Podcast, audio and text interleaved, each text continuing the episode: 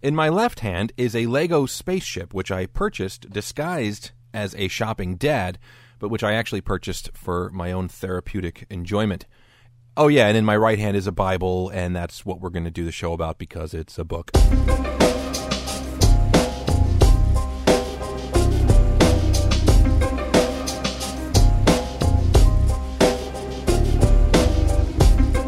Hello and welcome to Book, a Bible podcast for everybody. I am Josh Way. This is the podcast that explores the content of the Jewish and Christian Bibles through the lenses of history and literature. Who wrote these texts, and why and how did they do it? And, my friends, believe it or not, we are entering into the home stretch. In fact, it's possible that we might count the number of remaining podcasts on a single stubby human hand. That is both exciting and a bit sad. Today, we continue our look at the New Testament letters of the Apostle Paul, written to various churches with various problems. Last time we read Romans, and I'm going to assume you've either read or listened to that one as we press onward. Two things to keep in mind as we continue. Number one, when Paul talks about the gospel, he's referring to the apostolic declaration that the crucified and resurrected prophet Jesus is Messiah and Lord. And two, he's addressing both Jewish Messiah followers and converted Greek pagans. Everything we observed about the context and vocabulary of Romans applies here, even as we move into some uncharted territory. On the docket today are a pair of letters to the church in Corinth, which Paul himself helped to found on a missionary voyage narrated in Acts chapter 18. In Romans, Paul addressed a broad crisis affecting all first century Christians, namely the challenge of Jewish and pagan relations in the new church family. In 1 Corinthians, the crisis is much more specific and, well, colorful. This church has a lot of problems. Paul is going to have some harsh words for this group, but he opens his letter much like he did Romans with a brief articulation of the gospel and his standard greeting. Grace and peace to you from God our Father and King Jesus the Lord. In the body of the letter, Paul identifies and addresses at least seven specific problems faced by the Corinthian church.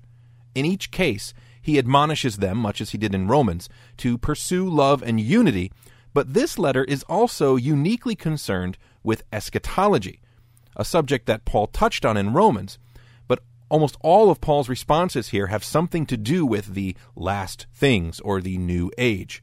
We'll discover as we read on that Paul's view of the end times, or perhaps they should be called the beginning times, looks very different from what many modern day Christians expect. For Paul, it's not about the end of the world and going to heaven. It's all about the world and its residents being reborn in splendor. You'll see what I mean. The first problem addressed by Paul is division among the Corinthian Christians. Some are boasting that they are students of Paul, some of Apollos, others are disciples of Peter, and some claim the Messiah Jesus as their guru. Paul scolds them all for being proud and foolish, joining fan clubs based on cult of personality. We should all be united in Messiah, he says, not forming new tribes and clubs, aka denominations he uses an eschatological parable to put it all in perspective. On that day, what we might call Judgment Day, the whole world, including us and our accomplishments, will be forged with a refining fire. Those things that were made of wood and straw will be burned away, and only truly valuable things, gold and jewels, will remain. We will all come through this fire, says Paul, and thus will be purified and saved. The point of the metaphor is clear. We ought to get busy now with things that will last. And for Paul, this means celebrating Messiah in love and brotherhood instead of bragging about which team you belong to. Problem number two is a full blown sex scandal. In chapter 5, Paul is horrified to learn that a man in the Corinthian church is sleeping with his own stepmother, and the congregation seems just fine with the idea. Paul's response is kick the guy out. Once again, he puts it in terms of eschatology. Hand over such a person to the accuser for the destruction of the flesh, so that his spirit may be saved on the day of the Lord Jesus. The apostle then goes on a fascinating rant in which he tells the church to stop worrying about all those sinners outside their walls and to clean up their own household. Stop judging people who don't even believe the same thing as you, and stop giving your own family a pass. Interesting stuff. Corinthian Crisis numero tres in chapter 6 finds Christians suing other Christians in court. Paul's initial response reveals yet another fascinating aspect of his eschatology. He says, Don't you know that God's people are going to judge the world? The apostle, who frequently implores his churches not to judge one another, actually believes that these same people will one day be judges by Messiah's side over the whole earth. And yet they can't even settle small disputes among themselves. Sheesh. Paul concludes the section with a more down to earth point by asking what Christians are doing in court in the first place. Only the proud and the powerful go to court, and Christians ought to just take the loss. Isn't that the way of Jesus? In chapter 7, Paul addresses a fourth problem. Not an incident or a scandal, but a pressing question about Christians, sex, and marriage. Now, we might assume we know what the Bible has to say about sex and family values, but what Paul says here in Corinthians is completely surprising. And it turns out it's all because of his eschatology. Paul expects Jesus to return at any moment to rescue creation. And so he actually advises his congregations not to bother getting married. He concedes that those who are already married should remain married and advises those with sex on the brain to get married if they must, but he recommends celibacy to everyone as an ideal. This is one of the surprises of the early church. In the first century, it was the Roman Empire that stood for family values, seeking to populate the world with as many Roman citizens as possible, while the Christians were the ones who considered family a distraction from their mission. Keep that in mind the next time you crack the Bible open for some advice on courtship or parenting.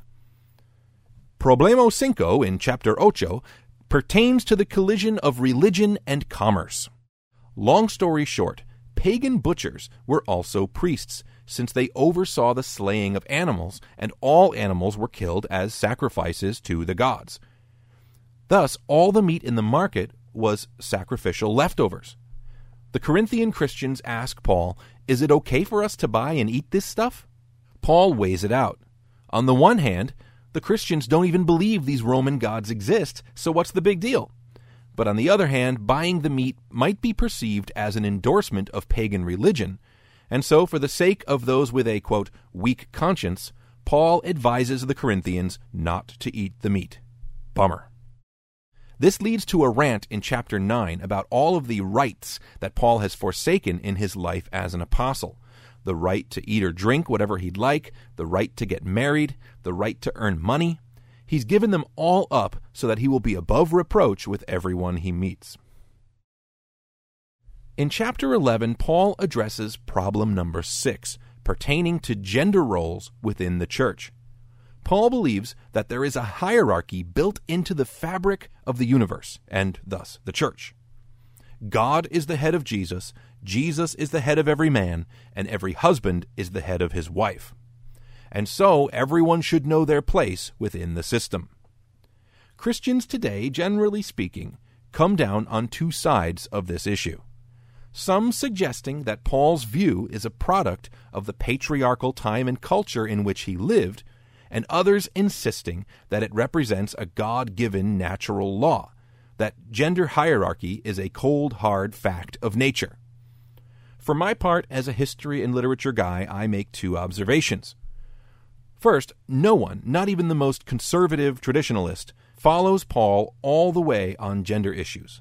Right here in 1 Corinthians, Paul insists, appealing to nature itself, that women must cover their heads in worship, and remain silent in church, or else bring shame upon themselves. And, this rarely gets mentioned, he elsewhere instructs men to raise their hands in worship and greet one another with a holy kiss. No church enforces all or even most of these rules. And second, as we're discovering in this letter, most modern American Christians disagree with Paul on a lot of very important topics, such as marriage and celibacy and even eschatology, which one would think is even more important to the life and belief of the church. Well, let's leave that minefield behind us and look at the weird and wild seventh and final problem of the letter. If you've ever taken the Lord's table or Holy Communion in a church, you might be surprised to learn that the ancient practice of Eucharist actually consisted of a celebratory meal, a sort of party. To Paul's chagrin, however, the party in Corinth has been getting out of control. In addition to general disorder and chaos, the wealthy Christians are showing up early, eating everything, and getting drunk, leaving nothing for the poorer members who can't get there until after work. Paul reminds the Corinthians that when they celebrate the table, they are joining themselves symbolically with Messiah, and that they ought to act worthy of such an occasion. He goes so far as to suggest that their bad behavior at communion might bring curses and sickness upon them. Now, Protestant churches today often appeal to Paul's words as a warning to their congregations not to take the elements without first confessing their sins. But I think that really oversteps the context and message of the passage, which is aimed specifically at the unruly conduct of the wealthy Corinthians. In fact, while Paul doesn't say anything about confessing sins, he does say, quote, Have something to eat at home before you come to church. In chapter 12, Paul talks about the Holy Spirit and expands on an idea that we glimpsed in the letter to the Romans. He explains that every member of the church, in this case the Corinthian church, has certain gifts bestowed upon them by God through the Spirit. For the letter's recipients, this is a word of encouragement, but for us, it provides a fascinating glimpse into the way these earliest churches were organized and structured, or rather, not so structured. This is an important observation. Note that in all these letters, Paul is not writing to pastors or elders or bishops. He writes to a community. He doesn't mention pastors and elders because, as far as we can tell, these positions didn't exist. Paul's churches are charismatic communities, from the Greek charisma or gift. They are founded by apostles, operated by male and female deacons, but are otherwise run by the Holy Spirit working through the diverse and talented membership. Of course, this won't be the case later in the church, but this is how it was at the beginning. And this is the context for Paul's message as he tells them to start acting like a unified community instead of a chaotic group of self interested individuals. And as a side note, this business of charismatic versus structured churches will have big ramifications when we look at some of the other letters attributed to Paul next time. Paul starts to wrap things up, and he'll close out the letter by readdressing its two major themes love and eschatology. His plea to the church at Corinth has been twofold. One, you don't have enough love for one another, and two, you don't properly understand the future. In chapter 13, he writes, or perhaps quotes, a beautiful poem about the centrality of love in the Christian experience. This really is an amazing work of art and has some really well known lines. If I speak in human languages, or even those of angels, but do not have love, then I've become a clanging gong or a clashing cymbal. Love is big hearted, love is kind, it knows no jealousy, makes no fuss, is not puffed up, has no shameless ways, doesn't force its rightful claim, doesn't rage or bear a grudge, doesn't celebrate another's harm, rejoicing rather in the truth. So now faith, hope, and love remain, these three, and of them love is the greatest. Paul tells Corinth, all the religion in the world is meaningless if you don't have love. And while this might feel like a good place to leave things, Paul is not quite finished. After some practical instructions in chapter 14 about orderly worship, Paul comes to the climax of the letter in chapter 15 with one last lengthy discussion of eschatology.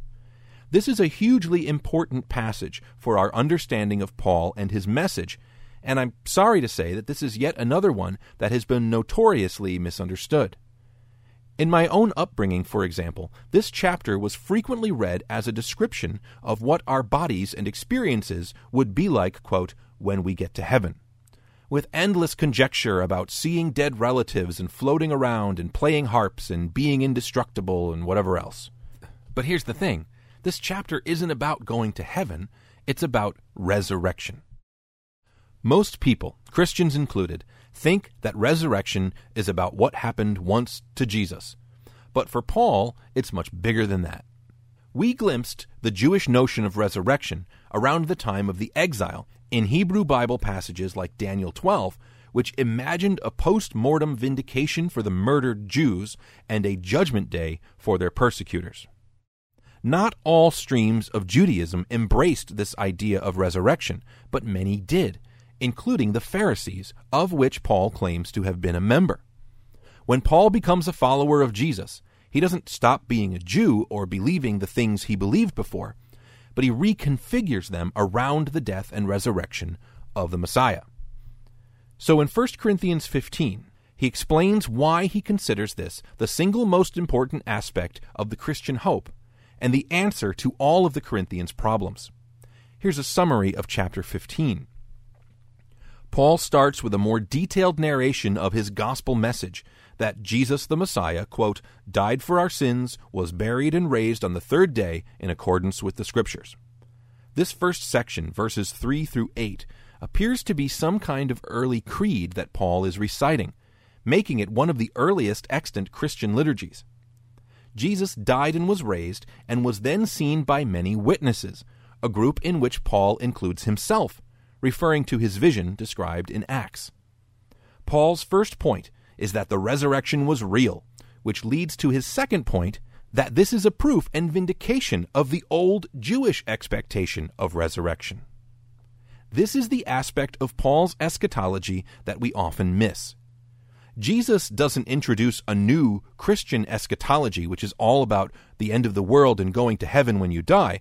He fulfills and inaugurates the old expectations, which turn out to be true. Paul calls Jesus the first fruits of the resurrection, meaning that he is only the first of many. And for the apostle, this resurrection isn't some spiritual metaphor or afterlife escape. It's something that will happen here on earth. Recall from Romans that Paul expects the world itself to be remade and reborn, not destroyed. And resurrection is the other side of that coin. New creation, new people, new bodies, new world. And Paul sums it up for the Corinthians like this at the end of the chapter So, my dear family, be firmly fixed, unshakable, always full to overflowing with the Lord's work. In the Lord, as you know, the work you're doing will not be in vain. The big point for Paul is that the Messiah's family is not called to escape a doomed world for another dimension, but that they are the first fruits and ambassadors of a new world, and this should change the way they live and relate to one another and to creation itself. Fascinating that most Christians throughout history have not followed Paul on this road, either because they don't really believe in resurrection, or because they've embraced some other eschatology that they probably assume is Pauline. Much like the whole letter of Romans, 1 Corinthians 15 is a passage that is just begging to be read in its entirety and context.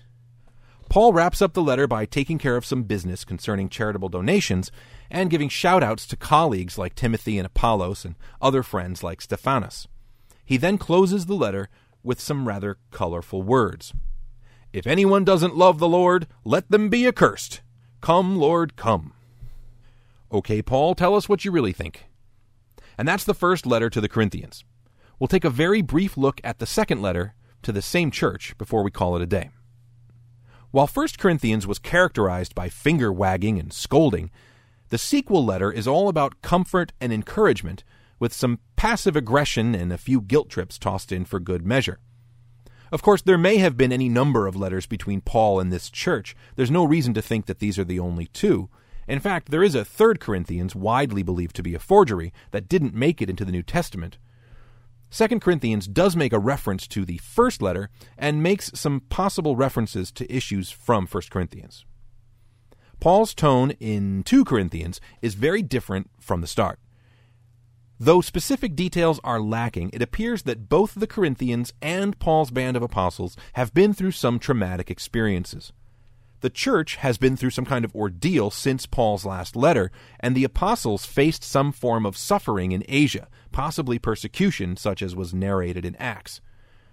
Through tears, it seems, Paul alternates between reassuring and praising the Corinthians for their faith and progress, and defending the reputations of the apostles, particularly himself. Through it all, as usual, he urges unity and hope in Messiah. After acknowledging everyone's pain in chapter 1 and lamenting that he hasn't been able to visit the church, Paul goes on in chapter 2 to address a matter of discipline in the church. Someone was severely punished on Paul's last visit, and he urges them now to forgive and reconcile with the man in question. We might speculate that this was the man sleeping with his stepmother from 1 Corinthians, but it would be pure speculation.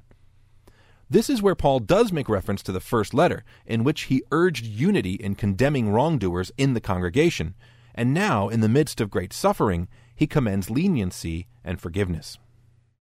In chapter 3, Paul pays the Corinthians a compliment, telling them that they constitute a sort of letter of recommendation for the apostles, a source of pride and validation for those announcing the gospel. This compliment also functions as a defense of the apostles, and we get the sense that Paul is responding to some kind of criticism, either from within the church or without. The apostolic missionaries may be slandered, but Paul says their work among the churches speaks for itself. He continues into chapter 4, saying that those who don't embrace the gospel are like the ancient Israelites, who made Moses veil his face after coming down from Mount Sinai so they wouldn't have to see the radiant glory of Yahweh. If people don't see the glory of Jesus, says Paul, then the accuser has blinded them. But those who are in Messiah have their eyes open. This prompts, in chapter 5, a review of his eschatological teaching. Messiah's people are participants in and ambassadors for new creation, anticipating resurrection and announcing reconciliation with God through Jesus.